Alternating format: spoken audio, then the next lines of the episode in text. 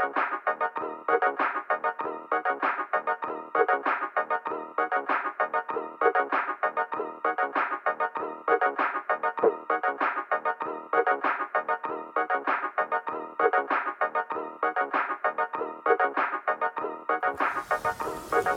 L'episodio 205 della riserva, il podcast che vince sempre e solo 1-0. Ciao Dani, ciao Ema, come va? Com'è che si vince 1-0 nella vita? Eh, con piccole soddisfazioni. Io sapevo Io... che si faceva 0 a 0, hai fatto 0 a 0. Io lotto per la salvezza ogni anno. Mi sa, mi sa, che hai fatto 0 a 0 è una cosa molto romana, sai, non so se si usa fuori Roma. Anzi, Dici? cogliamo subito l'occasione per fare un po' di engagement e coinvolgiamo Però, i nostri ascoltatori. Mi viene in mente con la puntata di Jerry Seinfeld, perché sto guardando per la sesta volta Seinfeld davanti su Netflix in cui lui scopre che appunto nella vita fa 0 a 0, cioè oh. eh, gli americani dicono even Steven, quindi lui butta 20 dollari dalla ah, finestra sì, e si sì. ritrova 20 dollari in una vecchia giacca. È vero, grande puntata. Tra l'altro forse la, l'idea più ebraica nel senso di tradizione letteraria Isaac Bashevis Singer, queste cose qua che abbia mai avuto Jerry Seinfeld, ma ragazzi io so che voi questo weekend avete preso un trenino, mm-hmm. avete fatto un viaggetto, mm-hmm. eh, siete stati eh, in un bagno di affetto eh, a bagno cavallo. A bagno, bagna cavallo. Bagna, bagna cavallo. Bagna, sì. Scusa, bagna cavalla? Bagna cavallo. cavallo. Bagna cavallo. Bagna okay. cavallo.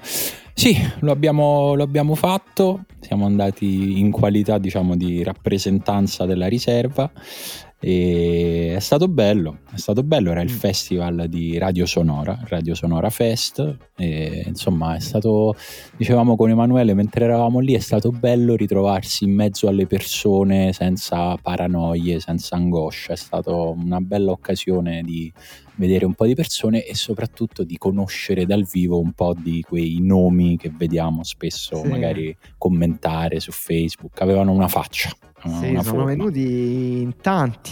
Sì. Infatti ho quasi paura di dimenticarne qualcuno, però insomma Giacomo, Guido.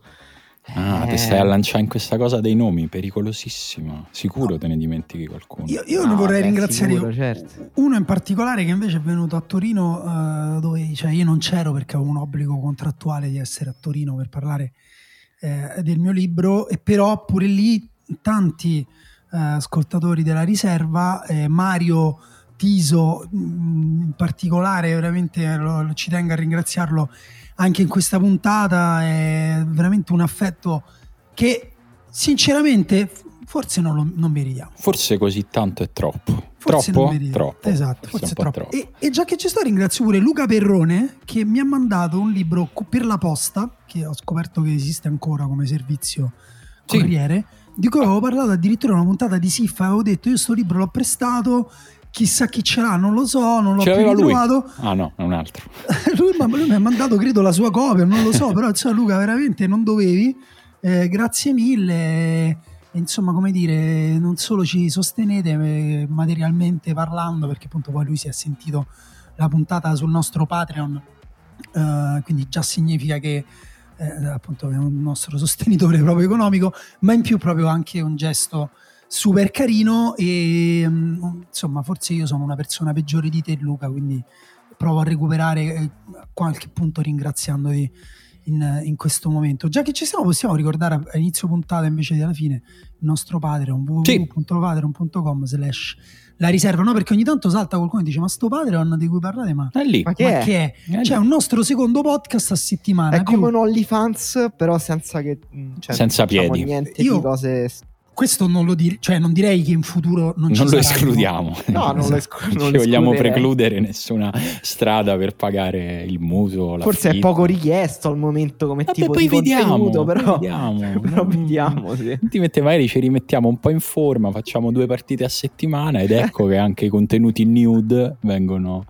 eh, di nuovo Io richiesti. Sono, sono, nella categoria FILF e anche Simone. eh sì, sì. Father, sì, tra l'altro noi abbiamo conosciuto anche a Bagnacavallo anche la persona che ti ha regalato la maglia di Sensi. Ah, No. Eh sì. sì, Ah, sì. non me la- scusa, non me lo. Eh, Eh, ho dimenticato c'è- questa cosa perché ce l'ha detto in un momento tipo che dovevamo quasi andare a parlare, Eh, sì. in un momento un po' di corsa. io l'avevo rimossa questa. Anch'io. me la è sono una ricordata persona adesso. fisica che effettivamente ha detto: siccome Una parla persona. bene di sensi, mo gli mando. Sì. No, lui, sì, lui sì, ha fatto un fioretto, sì, perché lo ha fatto perché tu parlavi bene di Sensi, ma prima degli europei, quando Eh. ancora Sensi era, diciamo, eh, tra i convocabili, fra i convocati, anzi, lui a un certo punto ha deciso se l'Italia vince gli europei regalo la maglia di Sensi a Daniele e poi te l'ha regalata anche se Sensi non è stato convocato perché comunque il fioretto aveva funzionato. Co- come E si pensa chiama che- questa grande persona? Ve lo ricordate? Giacomo? Forse Giacomo. Giacomo, però Giacomo, non ci Giacomo. metterei la mano. Giacomo Rotondi, non sono Beh, sicuro del cognome, cognome, però il nome è sicuramente Giacomo. E, mm, no, che volevo dire che eh, parlando con lui, insomma, del fatto di sensi così, io dicevo, eh, lo- infatti io lo dicevo a Daniele che gliel'hanno mandata perché lui parla spesso bene di sensi nelle puntate. E lui e, e Guido che stava lì, che era un altro ascoltatore, diceva: Sì, Sensi, Lucas Leiva. E quindi alla fine devi essere contento che non ti hanno mandato la maglia della Lazio di No. Lucas Leiva. Questo devo dire sì, avrei avuto più difficoltà a giocare con quella di Lucas Leva, mentre invece quella di Sensi, pur eh, creando stupore e raccapriccio intorno a me, le persone mi hanno sempre solo visto con la maglia della Roma, eh, l'ho fatto. Poi gli ho chiesto pure a Giacomo: Scusa, ma perché non hai messo un bigliettino o qualcosa? Daniele Eh. stava impazzendo. no, impazzendo cioè, di felicità. Però lui non aveva un motivo, cioè non è che voleva farti la sorpresa. Ha detto proprio: "Vabbè, ma, ma era da un sito cinese. Questa è la, è la vera generosità. Io, tra l'altro, sto cercando se c'è un Giacomo Rotondi su Facebook, ce ne sono troppi. Vabbè, grazie Giacomo. Io, io ce l'ho. Grazie, Grazie, grazie, grazie a tutti quelli che insomma ci sono venuti a trovare, il gruppetto di Ferrara, insomma è, è stato bello, è stato proprio Sì, bello Francesco vedere. Casari, è vero. mi- Vedi che me ne stavo dimenticando. quelli. Eh, io te l'ho detto, non ti avventurare in questa cosa dei nomi, fai come me, fai il vecchio che non si ricorda le cose. Eh, però sì, è stato bello, speriamo di, di rifarlo momento, presto. un momento molto tenero della riserva, forse siamo noi i fascisti pucciosi di cui parlava Francesco Costa nella puntata. Perché Siamo noi, però non siamo fascisti con le aquile, questo lo possiamo, lo possiamo dire, non, non andiamo in giro con le aquile sul allora, braccio. anzitu- allora, anzitutto, cioè, non è che perché uno eh, alza il braccio e grida duce duce significa che è No, infatti. Magari sta cercando solo di ricordarsi una cosa. Fa aspetta, com'era quel terribile regime che ha ucciso? Ah, ah, era Duce, Duce, era Duce e facevano così. Ah, lui era per la morte, cioè lui era un fan della morte. No, no, magari voleva solo. Era un ripasso, era un ripasso basta- di storia. Ah, È ok. una, una vicenda abbastanza grottesca. È successo questa settimana. Magari qualcuno se l'ha perso. Eh, mm, Ber- Abbiamo parlato di tante. Bernabé, credo se fosse il suo cognome. Un uomo spagnolo. falconiere, diciamo, dipendente di una società con cui la SS Lazio ha un contratto che eh, è la persona che banalmente fa volteggiare l'Aquila Olimpia prima delle partite. La Lazio lo ha allontanato con un comunicato. Sì, è stato, diciamo, è stato ripreso un video in cui lui fa, diciamo, inneggia al Dux. No, in cui dal- dal- dalla tribuna Tevere gli fanno Duce Duce, lui risponde col braccio teso facendo Duce Duce, tra l'altro lui spagnolo Eh. credo. La Lazio posso dire E bra- bravini, bravini, non proprio bravi perché poi beh, comunque Sì, hanno fatto quello che andava. hanno fatto quello Sì, che andava fatto. però sì. al suo posto adesso c'è Il fratello. il fratello. Sì, Eh. una- uno dei risvolti più strani è questo che adesso c'è il fratello. Fratello No, che è venuto con la maglia di rifondazione comunista. Sì, ha detto no, ma io totalmente diverso. No, è che No, comunque scherzi, quello è relativamente in controllo della Lazio, nel senso che la Lazio ha questo contratto con questa società, io non so che vincoli ci siano, però poi Beh, eh, io, io immagino penso so- che ci siano gli estremi per prendere quel contratto e pulirci. per rescinderlo. Esatto. sì, probabilmente sì. Vabbè, comunque hanno Certo. fatto qualcosa. Devo Sì, dire che io non ho mai avuto il problema di trovare un addestratore di aquile in una Eh, settimana. esatto. anche Magari sono tutti fascisti, non lo so, cioè magari è un settore. No, tra l'altro, la- a Oh, me la cosa è? che mi ha fatto più ridere comunque è il tipo che ha detto. eh, sì, sono di destra, voto Vox, ma non sono fascista. Ho fatto duce duce, sono di destra, voto Vox. Ma non mi parlate di fascismo ho perché guarda addestrato- veramente. eh. Ho- non lo posso Ho vedere. addestrato la mia aquila per aggredire le persone di colore che si muovono nel mio quartiere, ma Ma non c'è posto per il razzismo e per il fascismo nella mia vita. Vabbè, no, vabbè. eh, eh, mettiamo un grande disclaimer. Alla fine, noi non siamo di quelli che ritengono che la Lazio sia storicamente, culturalmente. Conosciamo purtroppo tante persone. Sì, no, eh, io, Lazio. Il mio primo pensiero in questi casi è sempre, è sempre, per gli amici laziali che sono persone normali, eh, che si devono subire questa roba dove tutti ti additano come tifoseria fascista, quando invece sì, ci sono dei gruppi, ci sono delle, sicuramente de- degli esponenti. Però ecco, non... rispetto a questi casi, secondo me la società era stata sempre molto blanda, troppo blanda e secondo me era stata troppo permissiva rispetto a quelle frange rumorose di estremisti. Invece stavolta almeno ha, è agi- ha agito subito, Sì, sì. ha fatto delle cose chiare. Sì, No, sì, secondo me c'è, assolutamente. c'è un'altra questione però che vabbè, mh, è liminale a questo discorso che cioè, quando anche la Roma, i tifosi della Roma fanno delle cose brutte, cioè mh, tecnicamente un tifoso della Roma ha sparato a, a un tifoso del Napoli qualche anno fa è una cosa che eh, come dire mi fa raccapriccio. Ehm, però, cioè, purtroppo, meno male, a un certo punto uno si sente non rappresentato, però in qualche modo, cioè, me la devo accollare quella cosa là. Cioè, comunque è, è il tifo della mia squadra. Se poi qualcuno ce l'ha con la Roma, io non è che posso dire, eh no, però devi essere bravo, devi fare i giusti distinguo. Io non sono come quello, io che ti devo dire, Ma capisco. no, io invece lo dico. Io lo dico perché io con quello non ho niente a che fare con persone che vivono quella vita, non c'ho niente a che fare. Purtroppo tifiamo la stessa squadra, Allora, però non è che ci vado allo stadio insieme. quindi- Sono d'accordo Simo, però è come la nostra città, no? Cioè, se tipo uno viene a Roma dice, però a Roma tutta quella mondezza. Eh, oh, eh sì, eh. Eh, lo so. È ma- la mia città, non è che, io vi- non è che la- il mio metro quadrato è di Parigi e poi io mi muovo dentro. Purtroppo mi devo accollare quelle cose. Sì, non so in che senso, ma me le devo accollare. Va bene, va bene. Chissà, va- vado- gancio, eh? vado, questo è gancio. Chissà i, i- i cittadini di Milano cosa si accollano questa settimana perché ci sono stati sentimenti molto contrastanti fra le tifoserie delle due squadre di Milano dopo, Cioè? le, dopo le due partite che hanno giocato Inter e Milan perché diciamo se la Champions League dell'Inter finalmente è iniziata, quella del Milan Mezza finita. eh, rischia, rischia concretamente di essere, di essere finita. Eh, per l'Inter era una partita, iniziava a essere una partita da dentro o fuori, come ha detto lo stesso Geco a fine partita quando è stato intervistato, e l'ha giocata bene. Finalmente ha fatto quello che deve fare l'Inter contro una squadra meno forte di lei.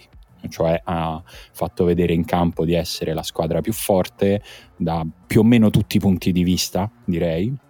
Mm, È stata una partita dove mm, non c'è stato dubbio su chi fosse in controllo della, della gara, non c'è stato dubbio su chi avesse un più alto spessore tecnico, anche dal punto di vista della tenuta fisica l'Inter è stata, è stata sul pezzo e come da un po' di settimane dicevamo la Champions dell'Inter si sarebbe sbloccata quando si sarebbe sbloccato Geco in Champions. Non era un'equazione sicura al 100%, però era una parte importante. È un giocatore così di quell'esperienza, di quell'età, con quei trascorsi in Champions, è uno che deve farla valere quell'esperienza in Champions e finalmente ha fatto un gran gol che ha proprio stappato, tolto il tappo all'Inter che poi si è presa la partita, insomma. Sì, mh, diciamo che ci aspet- nel senso che l'Inter provi a fare la corsa sullo sheriff è quasi scontato, cioè mh, forse non ci aspettavamo di arrivare a metà del, del- del- del girone di Champions con l'Inter al terzo posto dietro lo sheriff che Sì, è vero che è stata una partita in cui appunto quasi uno dice vabbè però era lo sheriff però era pure lo sheriff capolista cioè Eh sì. battuto il Real aveva battuto lo Shakhtar secondo me ehm, ne- nella seconda parte insomma è normale che lo sheriff non rifaccia gli stessi punti che ha fatto nella prima e diciamo l'Inter ha già un vantaggio di tre sullo Shakhtar a cui comunque è anche ha dimostrato di essere superiore. Eh, ripeto nel, nel, nel- nel girone di Champions eh, non dico nella partita secca però insomma pure se nella partita secca l'Inter dovesse avere qualche difficoltà con lo Shakhtar al ritorno mi, insomma, boh, mi stupirei. Non- nessuno ti regala nulla in Champions però l'Inter lo sto, sto facendo tutto un giro però vuoi che l'Inter passi il girone scontato dai ed era, ed era scontato anche un po' prima del- dell'inizio della Champions. Così come era un po' sapevamo che per il Milan sarebbe stata dura all'inizio della Champions però tre sconfitte dopo le prime tre partite forse è un bollettino un po' severo Allora, sull'Inter, secondo me scontato non lo è ancora e non lo era neanche al sorteggio, ma semplicemente per la storia recente dell'Inter, per come era stata eliminata nei gironi l'Inter negli ultimi anni e eh, per una storia recente che in qualche modo aveva anche dimostrato l'importanza dell'esperienza delle squadre in Champions League. Eh, però allo stesso tempo, anche grazie al fatto che l'Inter ha giocato spesso in Champions League, più spesso ultimamente, ha avuto un, un girone oggettivamente più abbordabile rispetto uh, agli anni scorsi. Cioè anche all'anno scorso che non era un girone impossibile, però era un girone molto tosto, molto equilibrato. Uh, lo Shakhtar uh, secondo me era una squadra un po' più abbordabile quest'anno anche rispetto agli scorsi anni proprio perché ha cambiato allenatore, affrontarla a inizio stagione comunque è più comodo. Eh, e la sconfitta mh, mm, bella rotonda dello Shakhtar contro il Real Madrid è vero che ha messo in una prospettiva il girone dell'Inter molto ottimista cioè adesso comunque adesso l'Inter c'ha lo sheriff fuori casa deve andare a vincere lì e, e... Deve, deve, vincere però diciamo anche se non vincesse proprio non è che sarebbe impossibile passare il girone. No. Eh, perché, e poi lo Shakhtar ce l'ha in casa e quindi è, diciamo, è, è, effettivamente il girone si è messo abbastanza bene. E, mh, mm, due cose da queste partite, eh, le, le persone che eh, in Italia hanno preso a pretesto la sconfitta dello Shakhtar Donetsk per parlare male di De Zerbi hanno dei grossi problemi secondo Fatevi me. Fatevi una vita ragazzi, è, è, incredibile, cioè, però però allo stesso tempo sono cose che non vanno ignorate perché significano qualcosa nel come negoziamo i significati e il sì. valore delle cose nostro, nel troppe, nostro discorso. Troppe cose significa questa eh. cosa qua perché nel caso di De Zerbi c'è un po' di antipatia personale nei confronti di una persona che l'abbiamo già detto, noi non fa nulla per stare simpatica a nessuno, no. Proprio niente. Um, però dall'altra parte c'è il solito rifiuto di qualsiasi complessità minimamente eh, intellettuale, soprattutto nel calcio. Poi dopo si è creata questa, ehm, questa polarità tra allegriani, ma nel senso no, non che Allegri sia eh, rifiuti totalmente la tattica, anche se a parole sì la rifiuta, però nel senso noi lo consideriamo un allenatore più complesso di quello che dice e invece anti-allegriani per cui ogni occasione è buona, però è veramente c'è veramente una, una, divisione ridicola. Poi, appunto, quando arriva a parlare di De Zerbi con lo Shakhtar, gioca contro il Real Madrid.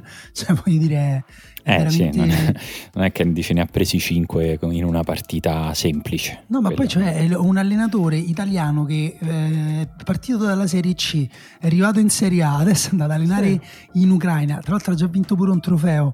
Eh, va, va, va ad allenare in Champions League. Quanti allenatori italiani ci stanno in Champions League? Non tantissimi un po' di, di se, non, se non c'hai proprio quel, quella voglia di dire vabbè dai è un italiano voglio seguirlo voglio, eh", almeno un po' di rispetto. Sì che comunque c'è una parte di, di, pubblico che apprezza De Zerbi che, che, è anche il motivo per cui per esempio Sport Italia ha preso i diritti che è una delle cose più strane di quest'anno. Io ho anche visto qualche partita dello Sport Italia è una roba devo dire sembra di stare in un multiverso parallelo Eh, sì, secondo per, me, per dire che effettivamente qualcuno c'è poi che apprezza De Zerbi. Nel caso di De Zerbi c'è anche un altro fattore che è veramente miserabile, che è un, il piacere che hanno alcune persone nel veder soccombere quelli che considerano un po' i secchioni, cioè quelli che ce l'hanno fatta un po' studiando con il metodo eh, e tu stai lì e non vedi l'ora che cadano così dici meno male allora non sono fallito a non aver studiato un cazzo mai niente. Come diceva l'avvocato Agnelli in Italia non ti perdonano il successo. Scherzo questo non c'entra niente. Ma cosa non c'entra, dici? Non c'entra niente, niente ma che dici? a caso a caso. Ma cosa dici? E, ehm, sì, insomma l'Inter ecco diciamo la Champions dell'Inter è iniziata e si è instradata molto bene. Adesso se deve andare a vincere in Moldavia che no, non per forza, come dicevi te, ma però se vince supera lo sheriff. Ecco, questa è un No, no, infatti, se, se no? vince mm, eh, insomma, 95%. Posso, ecco. posso sottolineare tre giocatori che hanno giocato secondo me molto bene e non voglio dire altro, dico solo hanno giocato molto bene, a parte Diego, ok, lo ripeto perché ha giocato veramente eh, molto sì. bene, Vidal e Perisic. Perisic eh. è in un momento di grande forma allora, a parte che Perisic nell'anno in cui è andato via dall'Inter e dal Bayern di Monaco ha fatto il triplete. Questa è una cosa che... Che comunque... sì, un'altra delle cose random successe negli ultimi anni di calcio. Esatto. E poi eh, cioè comunque lui quest'anno si sta ritagliando un piccolo posto, quella cosa che... Eh, Anche l'anno si- scorso, a dire il vero. Sì, è vero, pure l'altro anno alla fine con Conte era diventato utile. E pure giocando da punta, a volte tipo ha giocato seconda punta. Però è un po', mm, un po' quel giocatore lì, insomma, eh, ormai lo conosciamo. Secondo me, dopo un po' interviene pure un po' mm, come nelle relazioni, no? Cioè, un po' bisogna sapersi sorprendere nelle relazioni. Se non mi sorprendi, dopo un po', sì, vabbè, bravo, sti cazzi. Dice, è cioè, troppi anni che Peri gi- gioca in Serie A, gioca all'Inter, bestia, fa quelle sei, finte bene, tipo sì. di tirare col destro e va sul, sul fondo Esatto. col sinistro. Esatto. E, no, però tu in realtà Fatti hai almeno a provato tingere i capelli per piacere. Per il blu, ma insomma sarebbe strano. Bello. Oppure la scacchiera in testa con la croata. No, tu avevi provato a fare un gancio sul Milan. Sì, eh, diciamo che contemporaneamente all'inizio del- della Champions dell'Inter, come dicevamo, si è messa quasi, quasi una parola definitiva su, su quella del Milan che si giocherà tutto nella, nella prossima partita, eh, di nuovo col Porto, se non ricordo male, siamo sempre a specchio con il calendario, giusto? Sì. Ok. E, l'In- il Milan matematicamente può ancora qualificarsi, questa è la cosa, è la cosa che va detto. Eh, tutti ovviamente citano il precedente fresco ancora dell'Atalanta che aveva chiuso eh, il girone d'andata della propria Champions a zero punti e poi insomma si, si qualificò. Certo il Milan dovrebbe farlo in un girone che sarebbe tosto anche avendo già tre o quattro punti e invece ne ha zero, però è chiaro che con nove punti mh, quasi sicuramente, anzi sicuramente si qualificherebbe. Deve intanto giocare la prossima col Porto eh, in casa, provare a vincerla e poi vedere che succede, sperare anche in qualche incrocio positivo che in realtà intanto c'è stato, perché mentre il Milan eh, perdeva con il Porto, il risultato che maturava a Madrid con la vittoria del Liverpool sull'Atletico Madrid sicuramente è stato positivo per il Milan che continua ad essere solo a quattro punti di distanza dal secondo posto nonostante zero punti Sì. in tre partite. Mettiamo che il Liverpool batte l'Atletico, il Milan batte il Porto. Esatto, e il- e il Milan esatto. sta un punto da Porto Eh, Atletico. Il problema è che dopo deve giocare con Liverpool e Atletico. però magari poi giochi con un Liverpool Anzi, già qualificato. Esatto, Quello- con Atletico e Liverpool. Sì, sì, il problema è che il Milan, eh, noi abbiamo parlato la settimana scorsa, abbiamo detto certo eh, che sfortunelli, questi, questi tifosetti e questi gico- giocatorini del Milan che si infortunano. Eh, Eh, adesso sembra veramente quasi tipo, ah, e quindi puoi giocare senza Ibrahimovic e Giroud, e puoi giocare senza Teo Hernandez e Brahim Diaz, ah, e puoi giocare senza il tuo portiere titolare. eh, Cioè, a un sì. certo punto pure loro dicono, vabbè, senti, basta. Sì, Eh, basta, diciamo che- vincete voi. Avete hanno fatto con il Verona, mh, perché appunto poi io credo che tu all'inizio intendessi pure che in campionato l'Inter ha perso Eh, eh, sì. con la Lazio, una partita che secondo me getta un'ombra lunghissima su- sul campionato dell'Inter e cambia secondo me eh, di un grado, non, non di più però, di un grado la temperatura nella stanza Sì. in cui si parla delle possibilità di scudetto dell'Inter, che è questa dove stiamo Emanuele con la puzza di piscio, insomma, che ormai conoscete. E, eh, e Milan invece dall'altra parte perdeva 2-0 con il Verona, giocando anche qui con una squadra incredibilmente rimaneggiata, con Ballo e Terzino, Daniel Maldini trequartista, quindi insomma eh, Tata Rosano vabbè in porta, Romagnoli eh, al centro della difesa e comunque sono riusciti a ribaltarla 3-2 con eh, un grandissimo secondo tempo eh, di Samu Castiglieco che insomma pure qui ti dice un po' tutto di senso di squadra del- di, di- di quanto i giocatori del Milan ehm, riescano anche a trovare appunto in giocatori non, non- non di primissima fascia la- le forze, l'intuizione, la genialità per, per superare la difficoltà, però poi dopo un po' basta, cioè nel senso non è che No, cioè, è- non è che è- vado io a giocare col Milan e divento come Romagnoli. È il difesa. discorso pure che facevamo sull'Inter, sulle esperienze europee. Comunque, il primo anno che ritorni in Champions League è traumatico un po' perché eh, ha- hai poca esperienza ed è un discorso che vale in particolar modo per il Milan, che è una squadra molto, molto giovane. Eh, e poi perché i sorteggi spesso sono traumatici. il comunque il girone del Milan è tostissimo. eh, affron- e in più le tre partite, secondo me, hanno avuto l'assortimento casa trasferta peggiore. Milan ha giocato due trasferte su tre partite e ha avuto la trasferta ad Anfield che è top 3 peggiori trasferte nel mondo del calcio e, e poi la trasferta a Porto che è la squadra diciamo su cui il Milan poteva provare uh, a competere e però ce l'ha avuta fuori casa. Il Porto comunque è una squadra lo conosciamo è, è un incubo. Il Sì, Porto forse, è un incubo. forse si dice un po' anche di quanto è forte il Porto e di quanto è alto il livello No, sì. tecnico di tutte le, quasi tutte le squadre Eh, esatto, è un po' quello perché il Porto ha cambiato tanto rispetto agli scorsi anni, cioè ha cambiato un bel po', però ha tenuto comunque l'allenatore, ha sostituito i giocatori eh, con altri giocatori forti, eh, giocatori che fino all'anno scorso erano, avevano un'importanza secondaria, ora sono fondamentali, tipo Diaz, Luis Diaz. E comunque sì, c'è un...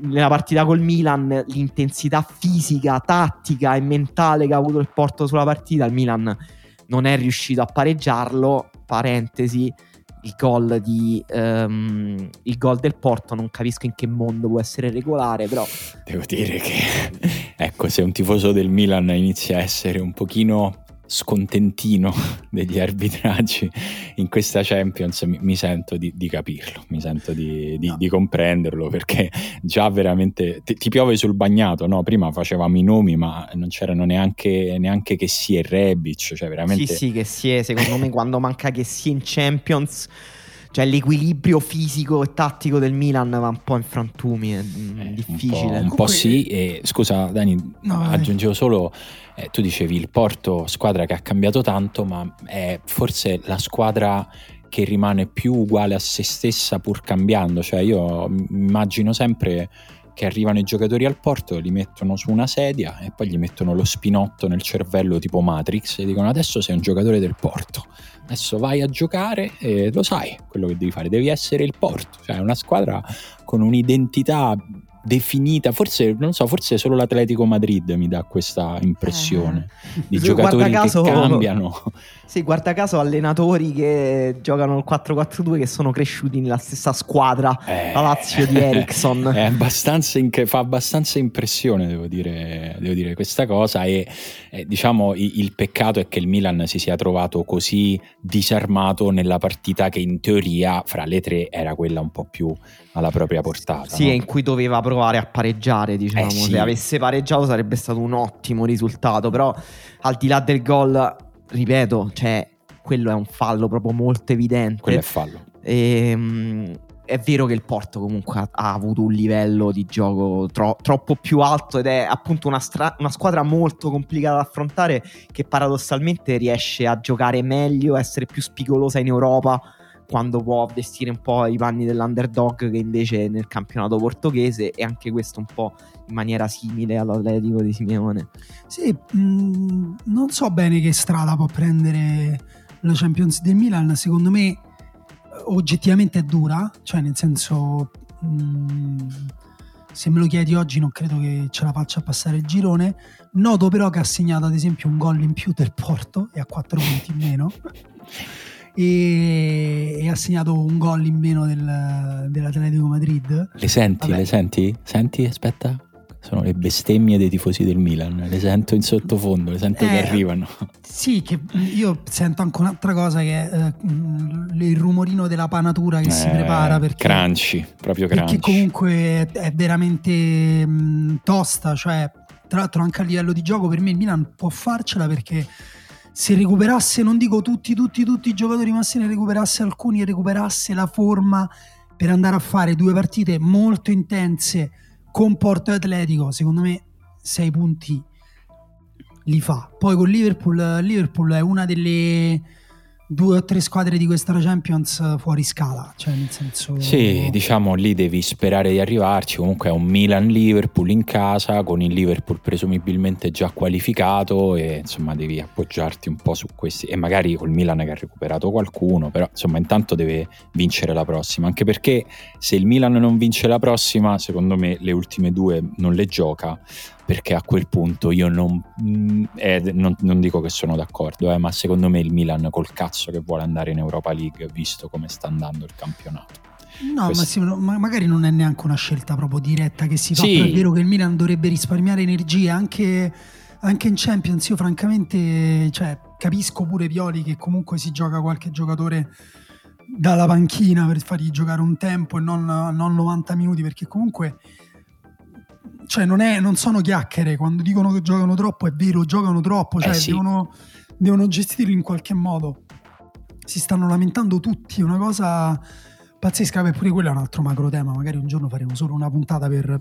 però prima dobbiamo parlato studiare... un po' nell'ultima. No, per capire le lotte di potere, però proprio istituzionali, devo proprio sapere tipo chi ha più segatura nel cervello tra UEFA, FIFA. Eh, è eh, tosta, è tosta. Oggi ho, ho- prima ho letto, non ho neanche voluto aprire l'articolo, ho letto solo Infantino che proponeva il mondiale ogni due anni ma con squadre diverse. Non so che cosa Sì, vuol dire. In che senso? Non lo so. Da pianeti diversi. Ho detto vaffanculo, non lo apro, non Sembra anche quella una puntata della riserva. Forse intende con le squadre mischiate, tipo Brasile e Francia, però dei, dei giocatori della Francia giocano per il Brasile e viceversa. Potrebbe essere, potrebbe essere interessante. E comunque, se ci fossero i mondiali delle squadre ogni due anni, probabilmente alla fine li vincerebbe la Juve per 1-0. Questo è quello che mi sento di Ah, dire. questo è il tuo, questo è il tuo Questo gancio l'ennesimo. umido, vi- viscido, eh, sì, un po' scivoloso, un po' Come- scivoloso. Come Eh, quel pomeriggio in cui ho presi l'autobus per anzi quella mattina per andare a scuola, pioveva, c'era un'umidità pazzesca nell'autobus e sentivo una presenza fastidiosa dietro di me e pensavo che un ombrello mi stesse sbattendo mm, sulle- sui genitali, invece poi ho visto che era il dorso di una mano di una persona umida, più umida dell'autobus, più sudaticcia dell'autobus. Sto per e sono vomitare. Ero andato io? via piangendo. Era No, Emanuele. Ah, no, No, era una persona che avrei dovuto Denunciare. far menare dagli altri Eh, sì. eh, persone dell'autobus, però. Ehm, sì, cioè, eh, fa schi- cioè, mi fa schifo, mi fa Che schifo cosa? Cosa? l'1-0. Ah, l'una- il l'uno concetto zero, di mi fa 1-0. Concetto di una- Una sola cosa mi fa schifo più dell'1-0, lo sai qual è? Lo 0 a 0. Bravo Simone. Ah, sì. E De Sciglio ha detto è il più bel risultato di tutti. 1-0. Per No, una, per- per una persona senza vitalità, Mattia, per una persona che si aspetta solo il peggio dalla vita, Ah, e- allora, io accosto anche di sembrare un po' antipatico. Dai, lo stai facendo di nuovo? rilanciando. Oops, I did it again. No, però eh, ieri, ecco, cioè non sembrava una partita di Champions League. Ieri brutta. No, Juventus e Dai, questo Zenit. non è essere antipatici, questo lo sanno anche non- i tifosi della Juve. Cioè, il livello, ecco, No. mentre dic- dico il Porto Milan e Milan ha sofferto molto, ma il Porto ha messo un livello da Champions League in campo. Ieri sembrava proprio una squadra, cioè due squadre, sembrava una partita di bassa Serie A. Cioè due squadre lente, lunghe, eh, senza alcuni, cioè un- la Juventus sembrava messa a caso in campo, completamente a caso con giocatori che partivano con iniziative individuali, non provavano neanche a associarsi. Sai quella cosa che almeno Allegri trovava il modo per far associare i giocatori? Adesso mi sembra proprio che ci siano 11 giocatori che giocano insieme quando non hanno la palla e difendono tutti insieme, anche se ieri maluccio pure quello. E poi quando hanno la palla completamente random, a caso.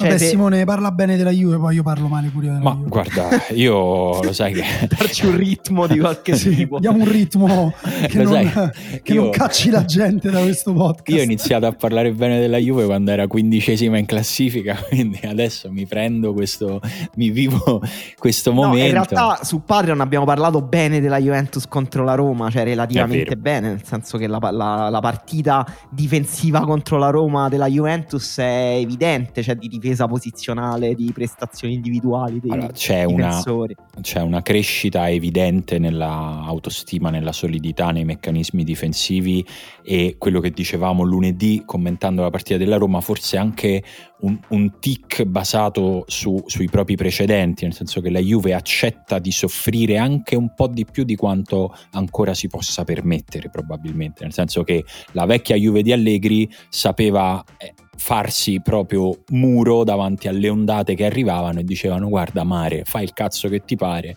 io sono fatto di cemento sto qui.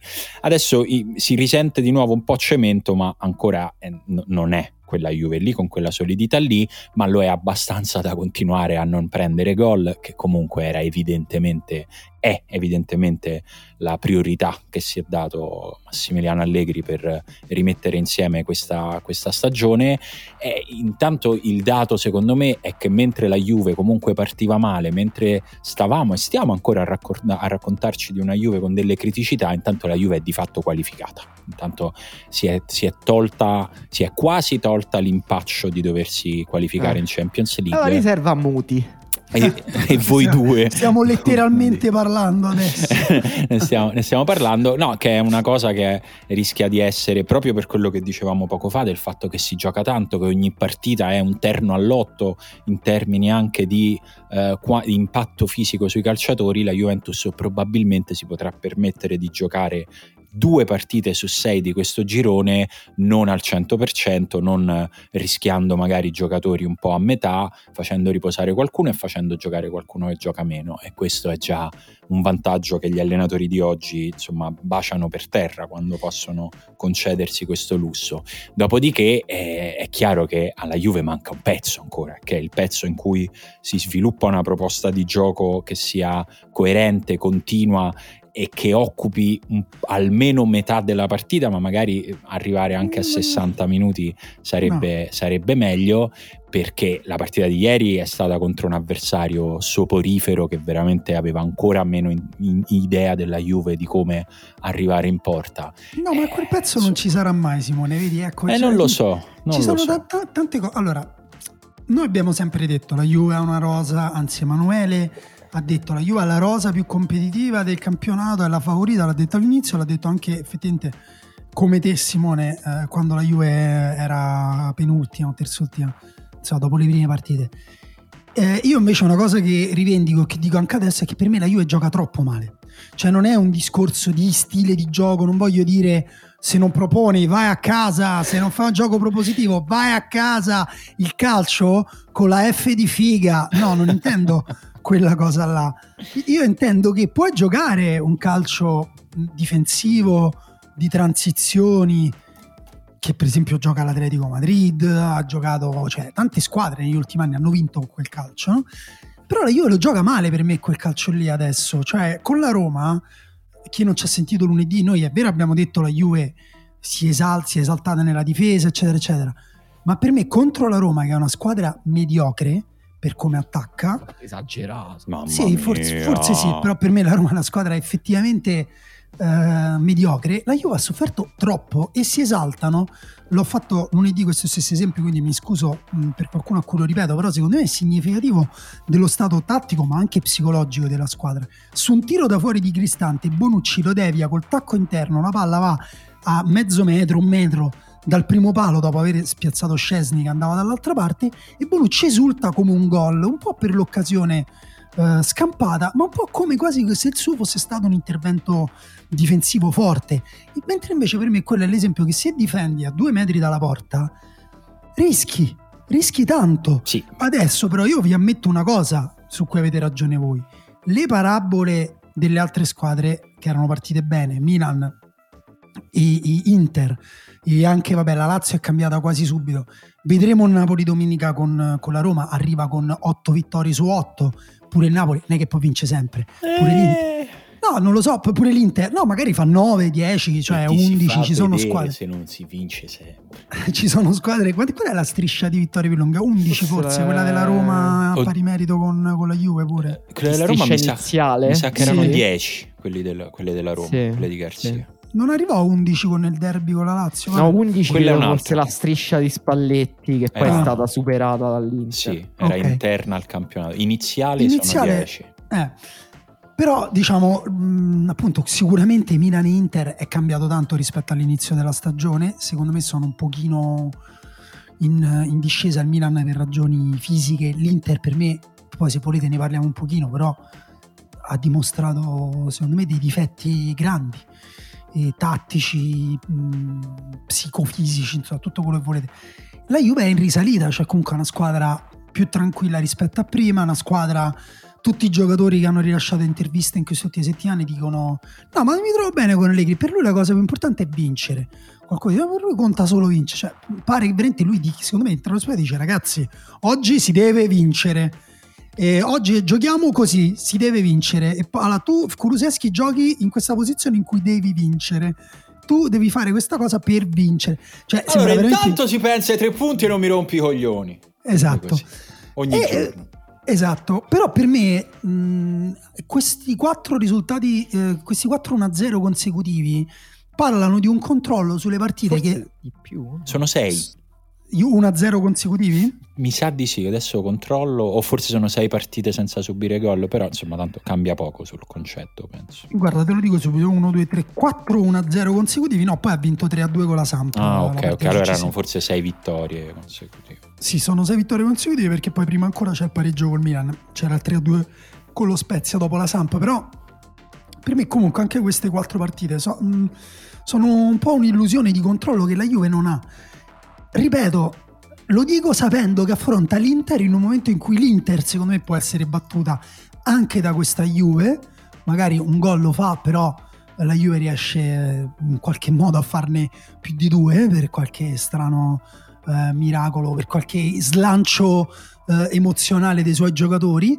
Però non, non cioè io, io non, cioè a me non, a parte non mi piace proprio come gioco, cioè proprio la cosa che ha detto Emanuele la condivido in pieno, cioè proprio non voglio dire che il calcio, però il calcio è anche uno spettacolo. Cioè, se una squadra mi rompe i coglioni, uno lo può anche dire. Sì, no, ma in questo momento cioè, io, eh, mi sembra abbastanza innegabile che la Juve non sia bella da vedere. Quello che dico io è che penso che questa sia una fase e credo che comunque prima di giudicarla definitivamente vorrei in questa Juve che si è un po' ritrovata vorrei rivederci dentro il suo giocatore più tecnico e importante che è Di Bala però ha, ha, ha, ragione Emanuele eh, perché eh, un tempo mm, Allegri cambiava di più all'interno di un come dire all'interno di, di, di, anche di grandi variazioni cambiava molto modulo all'inizio eh, spostava i giocatori per capire proprio adesso sembra che l'unica cosa che abbiamo trovato è quando impostiamo difendiamo a 3, così riusciamo a tenere un po' di più palla, perché sennò a volte proprio faticavano.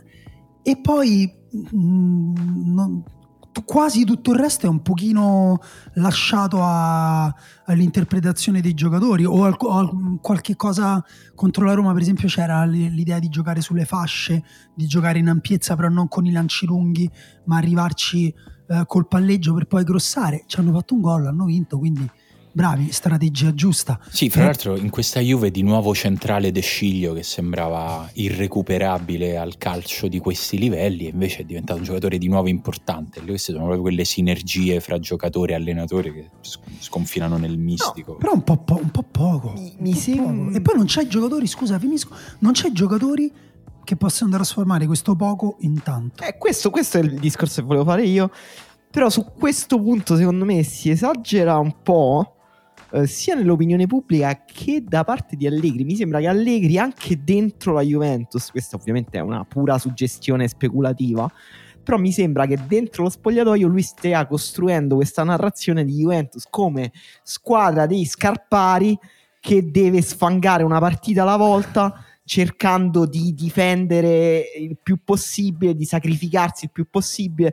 Una cosa che mi ha colpito, per esempio, eh, con la mh, intervista dopo la partita contro la Roma, Allegri ha detto... Um, ha detto insomma abbiamo difeso bene, eh, abbiamo ogni tanto fatto qualche fase di palleggio, poi dobbiamo migliorare in questo. Che per essere delle, degli scarpari ha, non è male. Ha, ha detto abbiamo, eh, abbiamo giocatori di contropiede, ha detto. Abbiamo no. giocatori di cioè, diciamo cioè, che... Che, che... magari, cioè, nel senso, può essere anche vero in un certo senso. Ci però manca cioè, ho capito, non è che c'hai Paolo Poggi e, esatto. e l'Angella. Cioè no, non... il punto è che lui ha il giocatore forse più bravo in Italia a fare il contropiede che è Chiesa, però ne ha anche altri. Quindi... Oppure Kuluseschi. Anche per Kuluseschi. Me, per me il fatto che certo. lui stia certo. usando così poco Kuluseschi in questo sistema è francamente incomprensibile eh, tra l'altro Chiesa contro la Roma l'ha messo punta, che secondo me anche questo è contro, un controsenso rispetto alle cose che, che ha citato Emanuele, perché ma, ma, come lo metti, lo metti, punta se vuoi giocare in contropiede fallo partire da più lontano ti porta palla è uno dei più grandi portatori di palla nel campionato. Però questa cosa che dici te mi ha fatto venire in mente che tanti allenatori stanno parlando male delle loro squadre in Italia. Cioè a parte Spalletti che sembra un uomo felice vuole le chiavi di Napoli e dopodiché ha raggiunto il massimo della felicità nella sua vita però mi sembra che tutti gli altri si lamentano. Murigno fa, eh vabbè, eh, la Roma che posso fare? Complimenti, sconfitta bellissima, pensavo che avremmo perso peggio, praticamente. Pure Murigno... Sarri, Sarri che fa? Eh, la squadra è questa, no, ma il calcio a me non piace più questo no, calcio. ma questa... No, Sarri, io... in, ogni, in ogni dichiarazione Sarri dice, beh, ma la Serie A non è la Premier. Eh, sì, sì, gli manca. assurdo. Evidentemente è stata un'esperienza così appagante per lui che, cioè, lo capisco pure, deve essere bellissimo essere allenatore di una squadra di Premier League, però eh, comunque stai allenando la Lazio, non è che sei andato a allenare in Serie C. Eh, boh. Sì, Sì, no, è- Mourinho, è è, è vero che è molto contenuto, però comunque se può dare un colpo a Calafiori in conferenza comunque glielo Glielo dà. Non capisco per quale ragione. Calafiori è proprio, diciamo, la- il sacro graal del suo scontento proprio. No, Eh, secondo me ha deciso di motivarlo così, ha deciso di fare un Sì, giro strano. largo. Secondo me Calafiori sta mandando curriculum per fare il grafico eh, all'ultimo uomo, Sì, forse perché- non lo so. No, mi riferivo eh, pure questa perché Daniele diceva gli allenatori parlano male delle loro squadre. Volevo proprio riportare la dichiarazione di Mourinho nell'ultima partita, eh, in- in quella contro la Juventus, in cui ha detto Karsdorp è una cosa che non sapeva nessuno, ma non poteva giocare, stava molto in dubbio. Però, Però le alternative erano Kumbulla, Calafiori, ha detto proprio così. voi li fareste giocare? Non so. Reynolds. Ma che...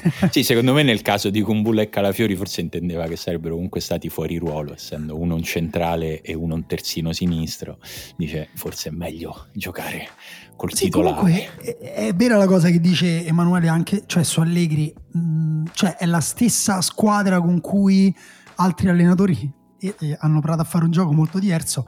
Cioè, Pirlo l'anno scorso non è che ha fatto giocare da schifo la Juve, incredibile, cioè anzi in alcuni momenti per me abbiamo visto una delle migliori Juve de- di questi ultimi anni, quella dell'anno scorso. Per me un'altra cosa preoccupante che ha detto Allegri è quando ha detto ma ho dovuto conoscere i giocatori all'inizio, quando sono arrivato, come se tipo venisse, non lo so, da- dalle Maldive, sai, Moriero è andato a fare Francesco Moriero, l'ex Vogliamo fare un Roma. applauso a Francesco Esatto. Moriero che ha vinto, una persona che ha capito tutto, che, che è diventato il commissario tecnico delle Maldive, si gode, Gigante morale. si gode gli ultimi anni di Maldive prima che vengano sommerse. Esatto. Io me lo immagino lui che arriva lì e fa ragazzi io comunque per vedere bene chi deve giocare e chi no me le devo girare tutte queste isole. Io devo, io devo vivere qua tutto l'anno, Eh, mi dispiace. sì, sì. Mi date un E- aereo vado esatto. E cioè, veramente sembra che Allegri da dove cioè, ma l'ha guardata la Juve l'anno scorso, ha, ha studiato un pochino. Perché ricordiamo che quando lui andò via dalla Juve, quindi tre anni fa, era andato via con un rifiuto totale di qualsiasi cosa che potesse avvicinare un giudizio suo personale da scommettitore all'oggettività. Cioè, io non dico che il calcio sono le statistiche, non l'abbiamo mai detto neanche quando c'era da fare la battaglia. Adesso che tutti usano le Quella che statistiche, abbiamo vinto intendi. direi oggettivamente vinta, dato che adesso ci sono analisti anche nelle squadre dei tornei di calciotto di Roma. Eh, Noi abbiamo una noi abbiamo un analista per le nostre partite tra di noi, Esatto. possono testimoniare i tanti ascoltatori che sono venuti a giocare perché hanno fatto l'accesso al Patreon, quello supplementare, quello gold. Eh, però, no, in realtà perché semplicemente perché ce l'hanno chiesto. Però ci, ci stanno delle sfumature tra non voglio neanche vedere il giocatore, voglio solo guardare i suoi numeri a non voglio sapere nulla, voglio solo sapere il suo nome, come gli suona nella testa, forse lo faccio Va giocare, bene. forse no. abbiamo, eh, secondo me, eh, questo è il coraggio del nostro podcast. La Quale? Juventus viene da sei vittorie consecutive e abbiamo appena sfondato per 20 minuti Massimiliano No, Allegri. vabbè, sono tutte opinioni soggettive. Sono opinioni soggettive che tra l'altro cambiano. Abbiamo detto tutti che la Juventus è risalita. Sì. Tra l'altro, attenzione, guardando la classifica, la Juventus batte l'Inter. Fatto, cioè, fini- Però, ecco, fatta. Per- del resto, se, se volete un podcast che, o qualcuno che parla bene quando si vince e male quando si perde, c'è tutto il resto. È penso. pieno, Sì. è pieno, Eh, è pieno il webs, è pieno no. l'internet. E- Eh, No, io tipo. eh, No, dico- non era un dissing ad altri No, no. podcast, io mi riferivo soprattutto a dei salotti. No, poi tra l'altro Ah. forse, forse fanno, anche, fanno anche bene perché si sbaglia meno. Però vi voglio dire una cosa: per me la Juve adesso sta vivendo un buon momento e non, non pe- sinceramente non penso che l'Inter possa mh, trovare le energie mentali, fisiche e tecniche per battere questa Juve. Vedremo, magari fanno una partita completamente diversa. Però ti dico anche che i problemi potrebbe averli tra un po', potrebbe averli a inizio eh, novembre quando dovrà affrontare Lazio e ehm, no scusa anche la Lazio se non la prende in un momento però Ma che cazzo sto a guardare io? Scusate, dov'è il calendario? Mentre, mentre, tu ricerchi il calendario, perché io volevo, sto... volevo, finire il discorso sulla Champions. Perché comunque l'Atalanta ieri ha giocato a Old Trafford. Sì. Ah, e... no, io volevo fare un gancio su questo. Cioè ah. Gancio. Ecco, scusa, no, come... te, te, lo faccio con l'Atalanta perché la, la Juventus deve affrontare dal 20 novembre deve affrontare Lazio, Chelsea, Atalanta. Ah. Vediamo se arrivi là con 15-1-0 consecutivi. Sì, invece il mio gancio era, eh, sai, la Juventus eh, perché non difendeva così l'anno scorso? Ma perché? Perché c'era Cristiano Ronaldo. Ah, ok. Pensavo che era perché, perché c'era Demiral. Non so, stavo cercando il gancio su Demiral. E, ehm, quindi tu sei così. Demiral bene. Demiral bene. Sì, quindi Emanuele è così eh, controdirezionale che dopo la partita decisa da un gol di Cristiano Ronaldo a 5 minuti dalla fine sì. perdevano 2-2 hanno vinto 3-2 perché il CR7 era in campo gli devi subito mettere un gol nel pallottoliere vuoi dire che Cristiano Ronaldo è un problema, per il Manchester, un problema tattico per il Manchester eh, United? Non, lo dico io, insomma, lo dico Penso che fra un po' te lo dice pure Cristiano Ronaldo. fra un po' sì, ti dice: Guarda, sono un problema, ma non me ne frega un cazzo. no? Ok? Io faccio i miei gol e il problema tattico lo risolvono gli altri. Se ammettiamo che esiste un linguaggio non verbale, lui lo dice continuamente sì. giocando, diciamo, questa cosa che dici tu. Quanto era disperato dopo che aveva tirato addosso a, al portiere? Ma, esatto, era l'occasione del. Ris- stavano già 2-0 0 stavano ancora. La risposta a quanto era disperato è quanto era felice dopo, dopo. che ha segnato il 3 a 2 I, i, i, giocatori i suoi compagni sono andati ad abbracciarlo come se avesse appena salvato la vita di qualcuno. Ma certo perché secondo me se condividi lo spogliatoio con Ronaldo sei terrorizzato dalla pesantezza della settimana in cui lui non segna. Cioè pensa che lui arriva che musone arrabbiato e tutti devono stare lì a dire no Cristiano ma sei stato sfortunato te lo meritavi sto gol. E invece ha segnato quindi oggi potevano essere tranquilli. No, eh, scherzi a parte, peccato, perché comunque mm. l'Atalanta ha giocato un grandissimo primo tempo e insomma inizia a vedersi, secondo me, che non è più la prima Champions dell'Atalanta, eh, si vede da questi pezzi di partita qua.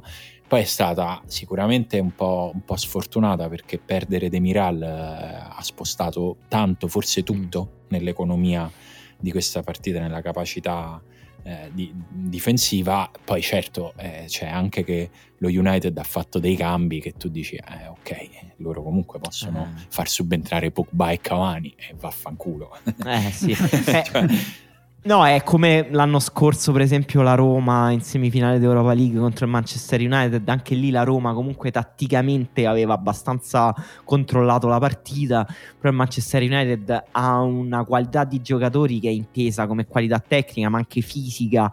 Eh, che a un certo punto, cioè, se trovano i 10 minuti, il quarto d'ora, la, lo United, secondo me, ha trovato anche la mezz'ora, diciamo, sì. contro l'Atalanta. Ha, ha fatto tre gol, ma ne poteva fare 6-7. Poi l'Atalanta, diciamo anche una cosa che è particolarmente fragile in Europa quando si trova giocatori del genere perché ha un sistema tattico molto basato sui duelli individuali e quando devi giocare i duelli individuali con quei giocatori è complicato. Bruno Fernandes ieri sublime, incredibile. Sì, mh, mm, io vi, vi, vi vorrei ricordare però quell'occasione in cui non ricordo chi ha sparato un colpo di pistola contro una gamba di De Gea e poi Malinowski ha tirato gli ha sparato un colpo di bazooka invece sì. che, che De Gea ha tirato fuori. Quella era la palla per il 3 a 1 credo. Sì forse stava ancora, era ancora in vantaggio. Per me non, sinceramente non lo so cosa, cosa è mancata all'Atalanta perché da un punto di vista tattico tecnico individuale per me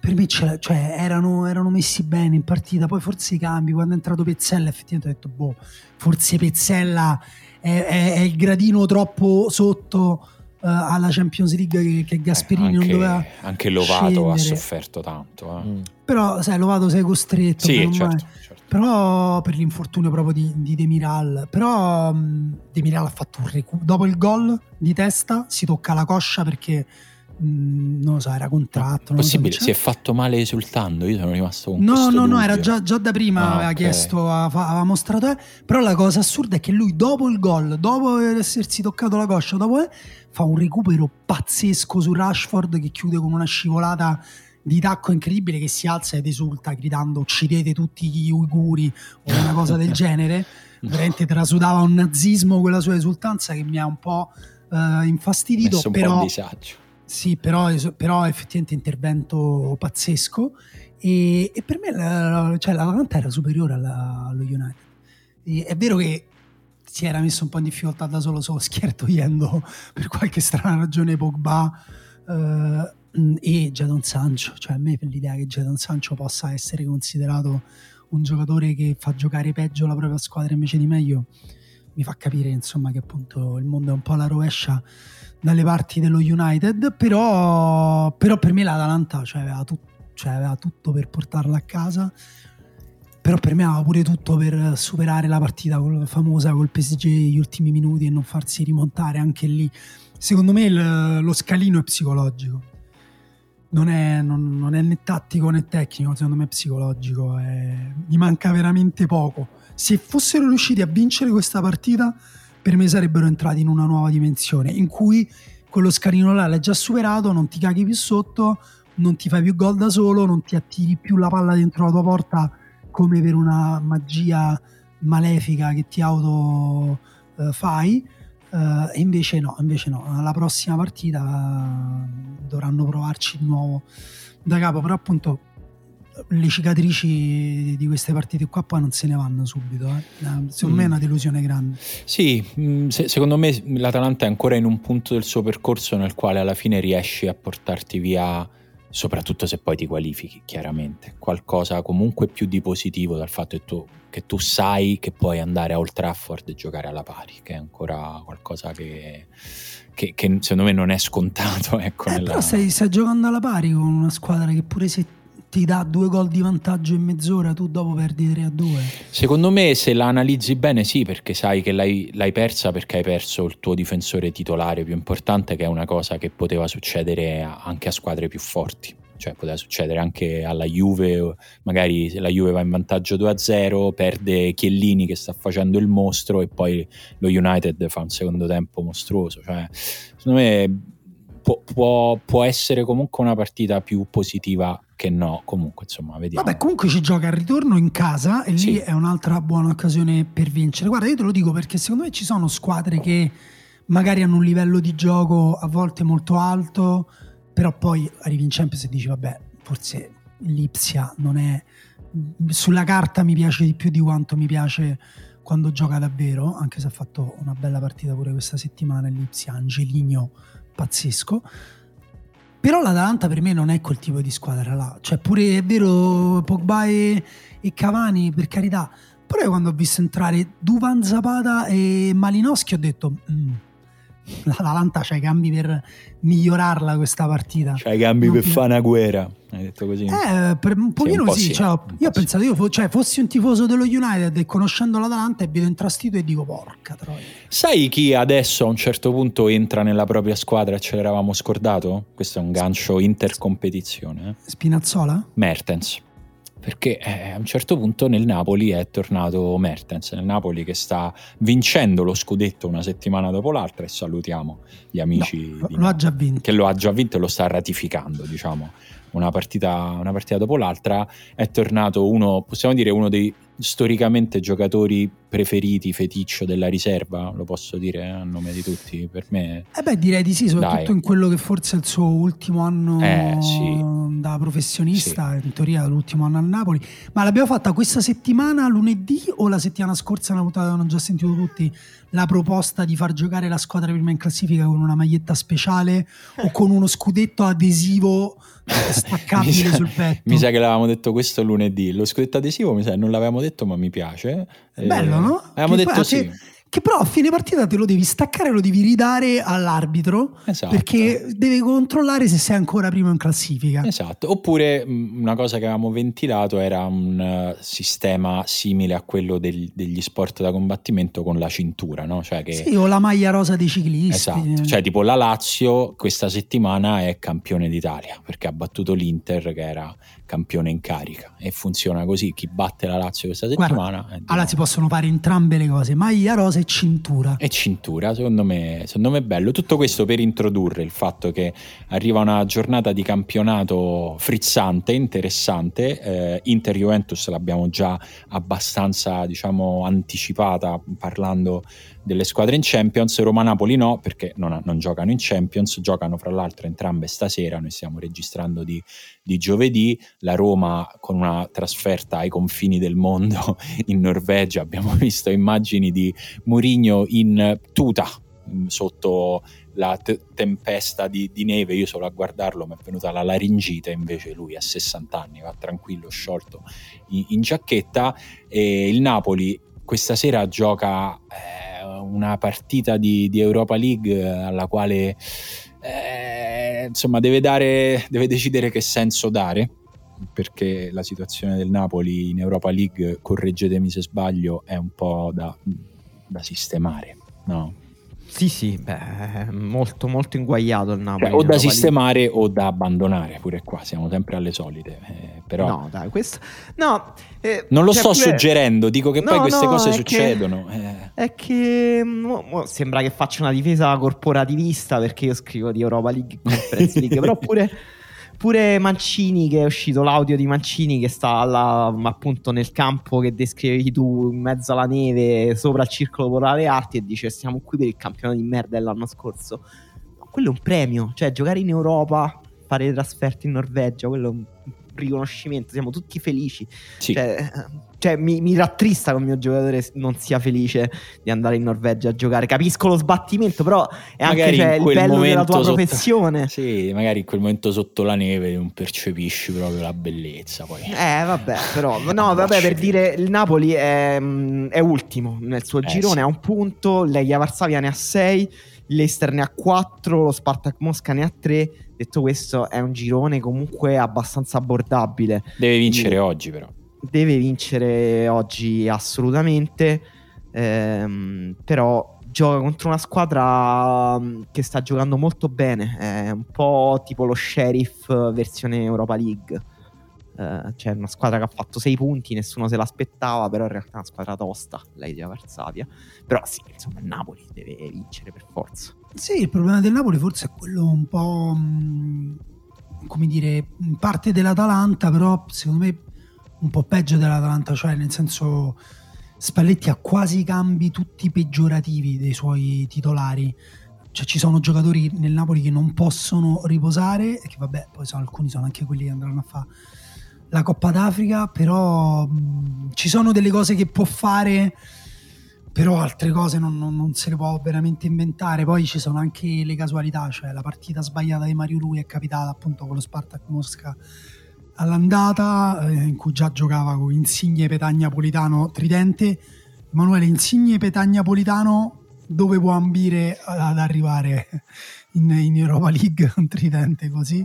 Beh, Tridente così almeno quarti, quarti di finale. Mi sembra giusto. Comunque, eh, Roma e Napoli arrivano a questa partita dopo eh, due partite di campionato, mh, mm, direi un po' diametralmente opposte, nel senso che la Roma ha giocato secondo me una delle sue partite migliori contro la Juventus, considerato anche l'avversario, e ha perso per una serie di motivi e circostanze.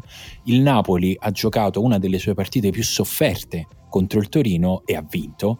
Eh, e non so come interpretare questo in vista di Roma-Napoli, sinceramente. Se, se, non che vincendo queste partite si vincono i campionati. Eh, un po' è vero, eh. però la cosa un po', cioè, sta, veramente noi lo diciamo un po' scherzando, un po' no, ma dopo Napoli-Torino, dopo quella vittoria con quel gol arrivato in quel modo eh, di Osimen eh, insomma è, è, chiaro che l'abbiamo pensato un po' tutti, abbiamo detto queste sono le partite che si vincono quando poi eh, si vince. Quando si come quando Balistuda segnò contro il Parma il suo secondo gol, eh. rimontando quella partita e l'abbiamo detto qua vinciamo lo scudetto. Pensa che potenzialmente ci ascoltano persone nate dopo quel gol. Eh, sì, quanto tempo ragazzi, fa era. Andate su YouTube, cercate Batistuta e divertitevi. Chi era? E Gabriele Omar Batistuta, un giocatorino niente male, esatto. fossi in voi mi guarderei qualcosa. Ma mh, per me, non lo so, io ve l'ho detto, per me la Roma meglio di così non può fare. Cioè, o qualche giocatore fa un salto. Per me già Pellegrini ha già fatto un grande salto di livello. E Zaniolo sembrava lì lì per fare il salto, stava Poi tutti hanno fatto i complimenti a De Sciglio a fine partita, ma Zaniolo De Sciglio lo aveva bruciato Lo sul stava posto distruggendo. in un paio di occasioni, quindi vediamo, però si è rifatto male. Però, Però ci Roma o- sarà, eh, Zagnolo è, insomma, Sì, vabbè, è- bisogna Gioca ve- contro il deve- Napoli? Bisogna vedere se può avere la continuità per Certo. diventare Super Saiyan. Ma ok? gioca contro il Napoli? Eh, non, non- non lo so. non Cioè, sicuro, ne- però non nel senso sicuro. è una possibilità. Sì, sì, sì. Allora, sì, se sì. voi guardavate le sfere del drago, immaginatevi Goku o Vegeta che fanno quella cosa per diventare Super Saiyan. Eh, Poi fanno, ah no, aspetta, ai ai ai, ai, fermo, fermo, mi sono fatto male, mi sono fatto male. Fa male il ginocchio, fa male il polpaccio, fa male, no, no, no, no, no, no. È, è sempre lì lì, capito? Invece deve fare ah, e non fare la scorreggetta dopo, ma diventare eh, Super Saiyan. Lui può essere uno, ovviamente. Eh, poi non lo so chi può essere. Tammy Abram può... Eh, Tammy Abram è uno che sta qui da due mesi, ancora diciamo, secondo me un, un margine di, di crescita ancora c'è, cioè non lo considero acquisito così. Sì, magari se smette di farsi rodere il culo, dato che sembra una persona nervosa del semplice fatto di, di- di giocare ne- ne- nella Roma. Eh, però, no, scherzo, però è, è- è chiaro che pure lui, eh, l'ha detto Mourinho, è molto sicuro di sé ed è un giocatore ambizioso. Però il punto è che deve rendersi conto che quella è una squadra che ha più bisogno la squadra di lui di quanto lui può pensare di aver bisogno della squadra. È vero. E secondo me questo è un messaggio che pure Mourinho sta provando a dargli. Detto questo, per me questa Roma è comunque già meglio di quella dell'anno scorso. È una Roma, sorprendentemente Mourinho ha preso delle scelte offensive. Secondo me non può essere più offensiva di così, salvo inventarsi qualcosa da un punto di vista tattico, cambiare eh, proprio allenatore e prendere uno che allena eh, specializzato in quella fase là. Però è una Roma che, che appunto che poi è così, che poi ha perso il derby, che poi ha perso con la Juve e che col Napoli per me affronta un'altra squadra che le è, che le è superiore, cioè oggettivamente superiore. E poi il Napoli con la Roma ogni tanto c'ha pure storia, c'ha la storia un po' opposta, cioè magari a volte merita di vincere e arriva un po' corta, gli manca il famoso centesimo per fare l'euro. E, quindi secondo me sarà una partita aperta. Sì, sì, sì, me, la- me l'aspetto aperta anche io, diciamo. No, invece eh, i- Inter Juve vi volevo chiedere, però così senza fare discorsi, perché poi sembra che noi siamo cioè, secco. Chi vince? Vado io, per me vince l'Inter. Mamma mia, Eh. tu sei proprio Bastian contrario proprio. Vai proprio, prima hai detto una cosa, ora ne dici una. Impossibile da pre... Emanuele deve essere fortissimo a poker. no, Invece no, non è no, vero. no, scherzo, poker. Guarda, Eh, sì, vince l'Inter, una partita comunque molto tosta, risicata. E vince tipo 2 a 1. io non lo so chi vince, ma dico che stavolta non ci sarà né lo 0 né l'1 nel risultato della Juventus. Quindi, quindi Eh, quindi- almeno uno pari.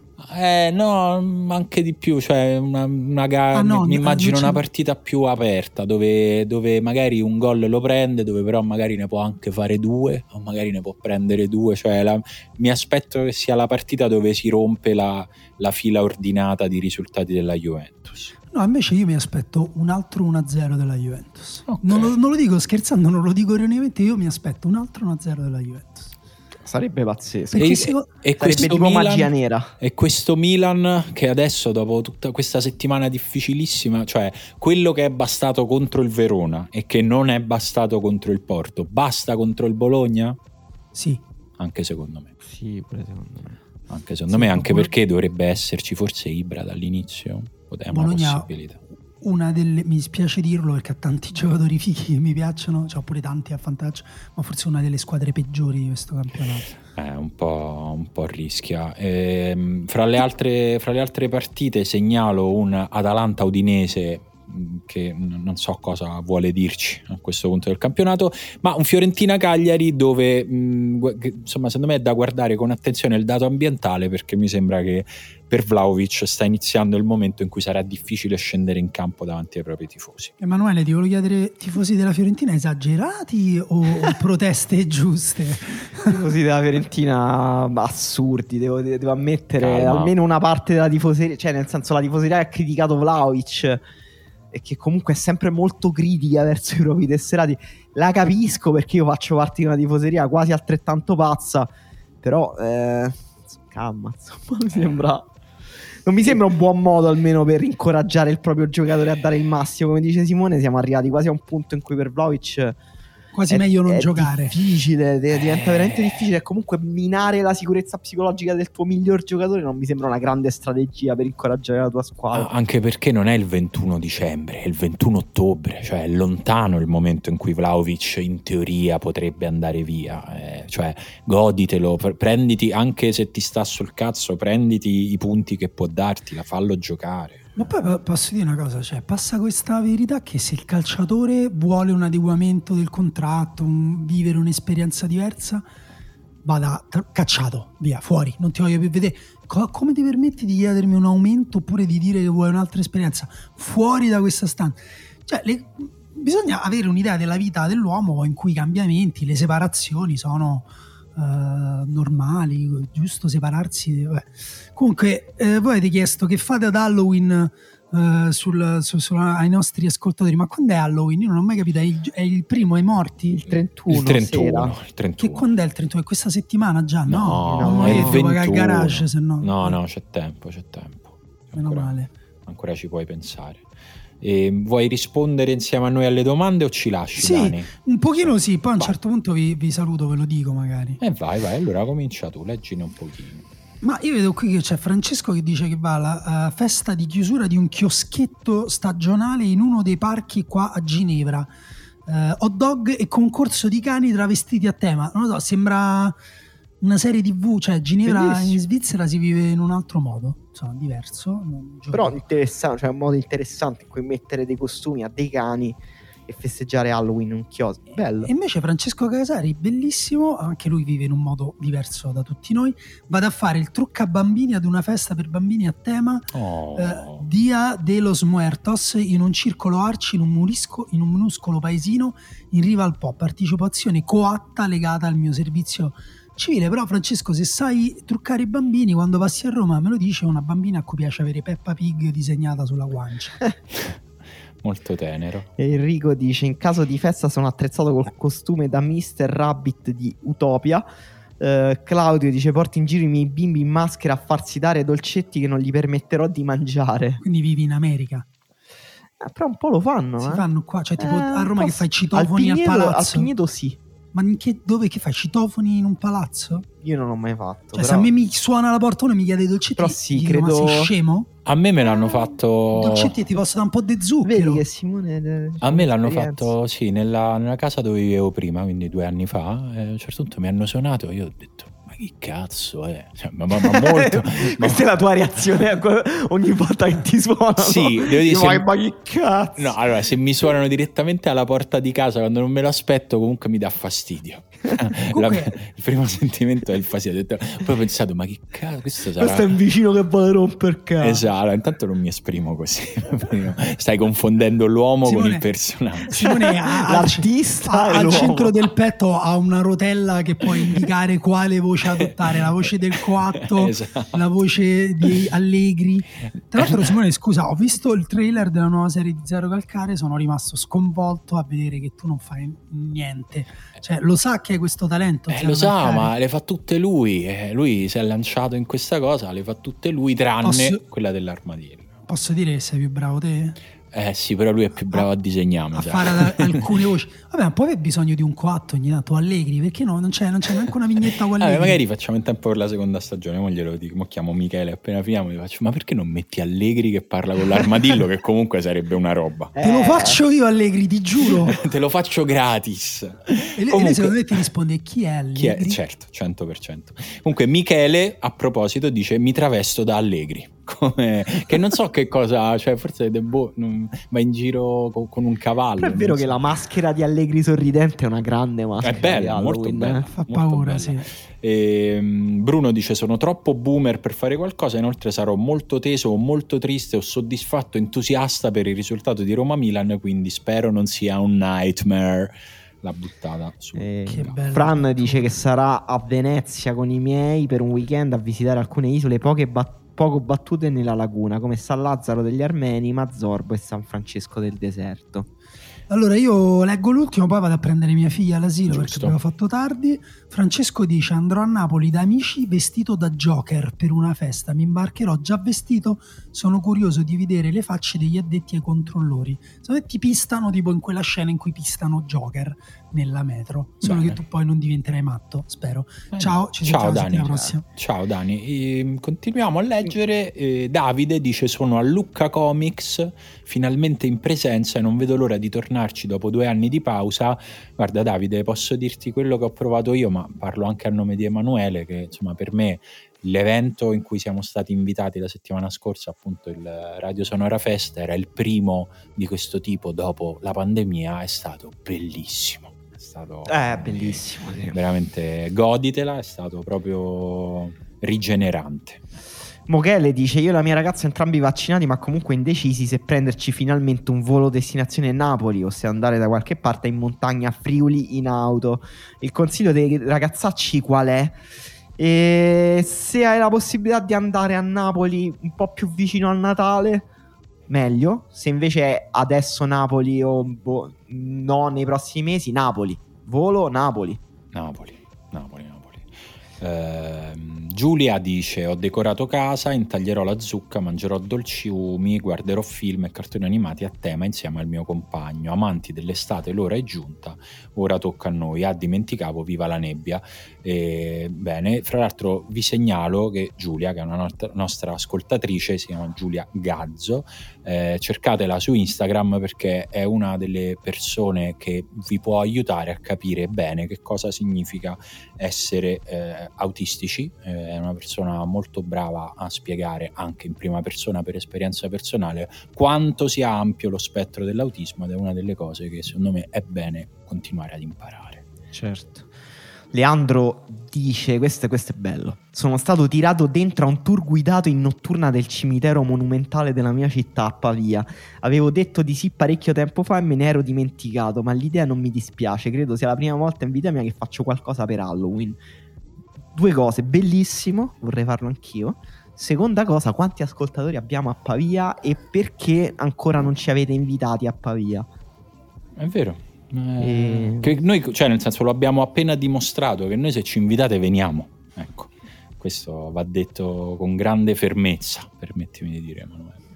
Troppa? Nicolò dice: Volevo organizzare una festa di Halloween a casa mia, ma avendo degli amici ricchi e turbocapitalisti, le adesioni sono talmente poche che mi sa che mi, ad- mi adagerò sul divano con il joypad in mano e porterò avanti la mia carriera di FIFA 22 con Chiellini allenatore che dopo Empoli e Sandoria mi ha portato nella ridente Newcastle. Ma bello. Eh, Nello dice schifo, nel senso cosa farete? Farò schifo. In attesa del mio compleanno il 2 novembre. Non male, eh? Nello, il 2 novembre faccio il compleanno pure io, quindi... Non, ti- ci credo. Certo. Cioè, tu fai gli anni lo stesso giorno di Nello. Esattamente, di Nello Milardi, quindi Nello non ti buttare giù, il 2 novembre ci facciamo gli auguri, è comunque un bel giorno per fare il compleanno, per me è da sempre comunque un argomento di conversazione alle feste, eh, rientra nel repertorio delle cose un po' così come il fatto che sono daltonico, quelle cose che quando non sai di che parla con le Ma persone... tu non sei daltonico. Eh, io sono daltonico. Non è vero. Eh, vabbè, allora non è vero. E Mm, Allora, io dico solo che c'è una persona che noi conosciamo, Mhm, che non, di cui non posso dire il nome, Ok. che secondo un'altra persona che noi conosciamo, che- di cui posso dire il nome, che è Marco Dottavi, Sì. questa persona finge di essere daltonico per fare colpo sulle ragazze. Me C'è s- un aneddoto che... Allora, adesso ti scrivo su WhatsApp chi è e tu mi dici sì o no. Ok. Vediamo, eh. E nel frattempo leggo il commento di Fabio che dice: Io non lo voglio festeggiare, io voglio festeggiare ogni santi, la zuppa di ceci, il pan dei morti. Nota bene, comunque erano zucche finte che il cibo non si spreca. Giusto? Eh, Luca va all'Olimpico e. No, non è quello che mi hai Ah, scritto. ok, vabbè, allora me lo dici dopo. Scusate. Anche eh. se sì, sarebbe un po' sul. Diciamo, per dire una cattiveria, sì, potrebbe essere lui, però non è lui. Non è lui, vabbè, ci potrebbe, ci potrebbe stare. Ehm, sto vedendo, forse sai che abbiamo letto, non dico tutti. com- Alessandro dice turno da 12 ore in pronto soccorso, sperando che non dovrei essere io a dover coprire tutti i festivi di dicembre. Eh, speriamo di no, Alessandro. Giacomo, Fiesta Loca a Madrid con un bel gruppo di amici. Eh, Davide, sono a Lucca, ma questo l'abbiamo letto. E, mm, yeah, no, più, più Lucca Comics in realtà vedo. E quindi bello. E invece Leonardo fa un giro in Trentino. Comunque, forse sì, questo è l'ultimo momento per fino a inizio novembre per fare un giro in montagna prima che la montagna diventi decisamente troppo pericolosa e inospitale per gli esseri umani.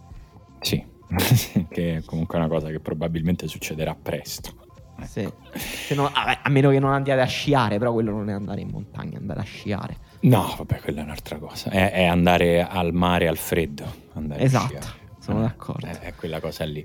Ragazzi, eh, io penso che per oggi possiamo, possiamo, fermarci qua. Ragazzi, era riferito principalmente a te, visto che sei l'unica persona che è rimasta dall'altra parte del microfono.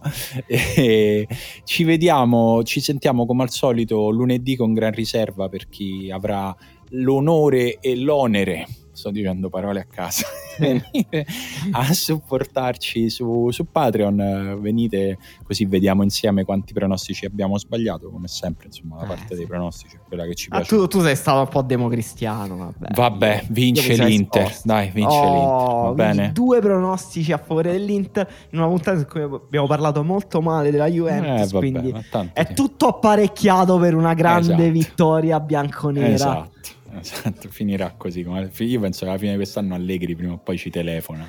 Sì. E finisce, finisce, Quando vince lo scudetto ci telefona. Esatto. E allora? Esatto. E io dirò, mister, io sto con lei dalla prima giornata. Eh? Le passo Emanuele. Ciao Ema. Ciao.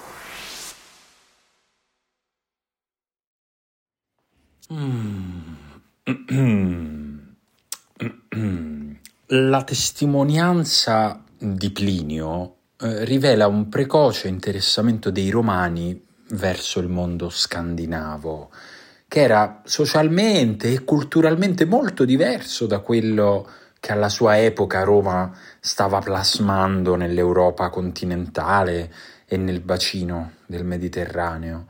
Il primo uomo mediterraneo a raggiungere ed esplorare la Scandinavia fu Pitea di Marsiglia, il quale si spinse probabilmente fino alla penisola della Jutland e alla Norvegia meridionale, annotando le caratteristiche del paesaggio e le risorse di quei territori.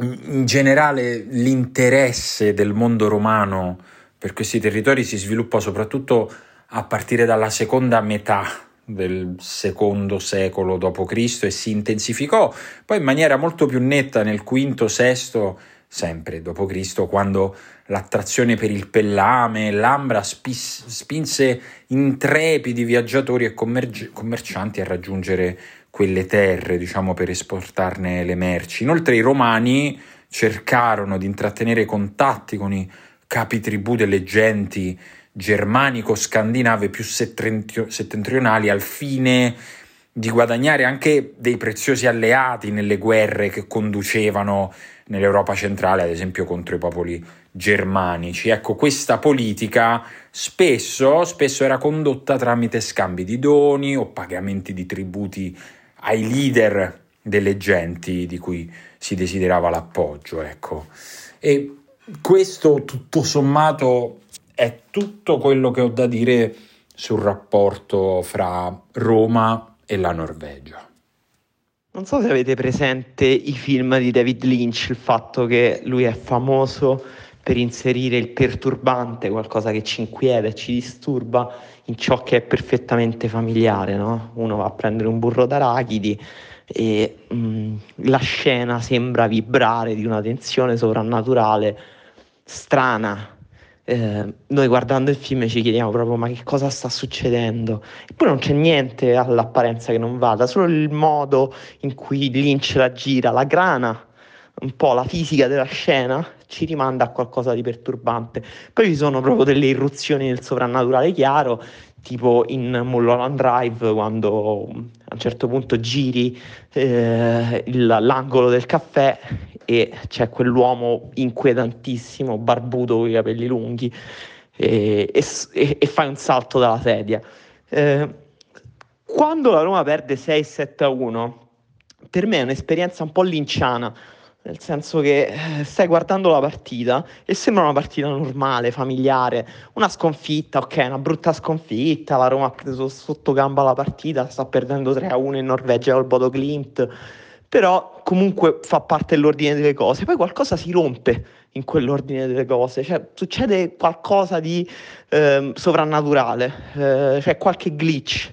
E dieci minuti dopo magari ti ritrovi sotto 6 a 1 con eh, gli avversari che banchettano emotivamente sul tuo cadavere. E, è sempre un po' così. Eh, non voglio manco fare il fatalista, poi ne parliamo meglio in puntata, eh, però anche ieri abbiamo vissuto quell'esperienza un po' linciana per cui qualcosa di normale, logico e ordinario diventa qualcosa di eh, perturbante e sovrannaturale.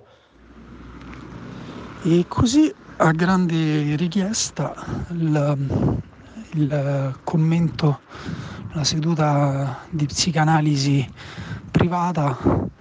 Non capisco se è sadismo, perché è bello sentire delle persone, dei tifosi della Roma, quindi sadismo commentare una sconfitta del genere, quindi sadismo da parte dei tifosi delle altre squadre, o se al contrario invece è empatia, ci state chiedendo come stiamo per, um, perché volete un minimo condividere il nostro dolore in questo caso sarebbe veramente un gesto stupendo da parte vostra. E che dire, è una partita che io neanche sapevo a che ora iniziava, visto il secondo tempo, con Emanuele mentre facciamo un'altra cosa, sul 4-1 lui ha commentato 7-1, io mi sono anche perso il terzo gol del Bodo, francamente ma ci sono tanti dettagli che rendono questa sconfitta particolarmente significativa, sicuramente la partita più importante della stagione della Roma per ora. Eh, Mancini che arriva e dice questa la, col, nel freddo norvegese, questa è la punizione per il campionato di merda che abbiamo fatto l'anno scorso, no? come se lui fosse superiore rispetto al contesto. Beh, allora, prima dimostrati superiore, o almeno all'altezza, poi ti puoi lamentare del freddo, del campo sintetico, tutto quello che ti pare, però se ti mostri non adeguato te, se sembra che te non puoi stare in quella coppa che non si sa neanche perché l'hanno inventata, eh, ridicola, eh, che quando l'hanno fatta il commento de- e la Roma si è qualificata, il commento di alcuni di voi è stato, beh almeno possiamo provare a vincerla e invece siamo riusciti non solo a perdere, ma a, ad umiliarci 6-1. Murigno che prima esce in maniche corte nella bufera, come a mostrare una, una resistenza alle, alle, condizioni oggettivamente meteorologiche difficili. E, e, poi invece dice beh loro erano più, avevano più qualità dei nostri 11 erano più forti mentre lui allena una squadra che l'anno scorso dire, è stata eliminata dal Manchester United in Europa League dopo aver vinto il girone, non è che effettivamente eh, improvvisamente quella stessa squadra che tra l'altro secondo me lui ha fatto anche giocare leggermente meglio, gli, dato, gli ha dato secondo me un, una forma un po' migliore rispetto a quella dell'anno scorso, però che non era solida, si era visto vabbè, nel derby contro la Juve, insomma, si è visto che ci voleva poco per fare le gol, però quello che è successo ieri è a volte sembrano cose inspiegabili sul piano razionale. Eh, il gol, quello del giocatore che gira intorno a Kumbulla, mi dispiace per, per Kumbulla, però è proprio un gol eh, strano che non che difficilmente si vede prendere a una squadra di, di, di buon livello, un giocatore di buon livello eh, contro un altro giocatore magari di buon livello, ma insomma, come dire, lì sembrava che il giocatore del Bodo fosse professionista e che Kumbulla fossi io. Uh, sì, sì, forse, boh, non lo so, io non so che cosa avrei fatto in quella situazione, però farsi trovare in mezzo tra la palla e l'uomo che scappa, scappa in profondità, poi senza neanche riuscire a prendere contatto col corpo sull'uomo, veramente ci sono tante cose inspiegabili, tante cose mh, strane. E, e niente, è così. Siamo, abbiamo, per me queste sono partite che da sole un pochino buttano la stagione, poi vediamo come la riprendono, sarà interessante vedere anche Murigno come, come reagirà a questa cosa perché um, sono sconfitte così grandi che appunto chiedono un grande cambiamento. Lui però invece sembrava voler um, allenare nella continuità, nella tranquillità, facendo i complimenti anche dopo le sconfitte. Certo, dopo una sconfitta del genere non puoi dire bravi, l'importante è che gli avversari ci, ci facciano i complimenti. Eh, noi dobbiamo fare i complimenti al Bodo Klimt, grande serata per loro, erano felicissimi, l'allenatore loro era quasi imbarazzato quando ha dovuto salutare Murigno e, e noi siamo una squadra inadeguata alla Conference League. Questa è la semplice verità. Oggi come oggi, fine ottobre 2021, c'è tempo per migliorare. Per me un allenatore bravo, dei giocatori mediocri li fa diventare buoni, dei buoni giocatori li fa diventare ottimi, delle squadre mediocri le fa diventare buone, delle squadre buone le fa diventare ottime, eccetera, eccetera. Quindi anche se Mourinho ha constatato che alcuni giocatori sono limitati, lui allora che, che, che deve fare? Qual è il suo lavoro adesso?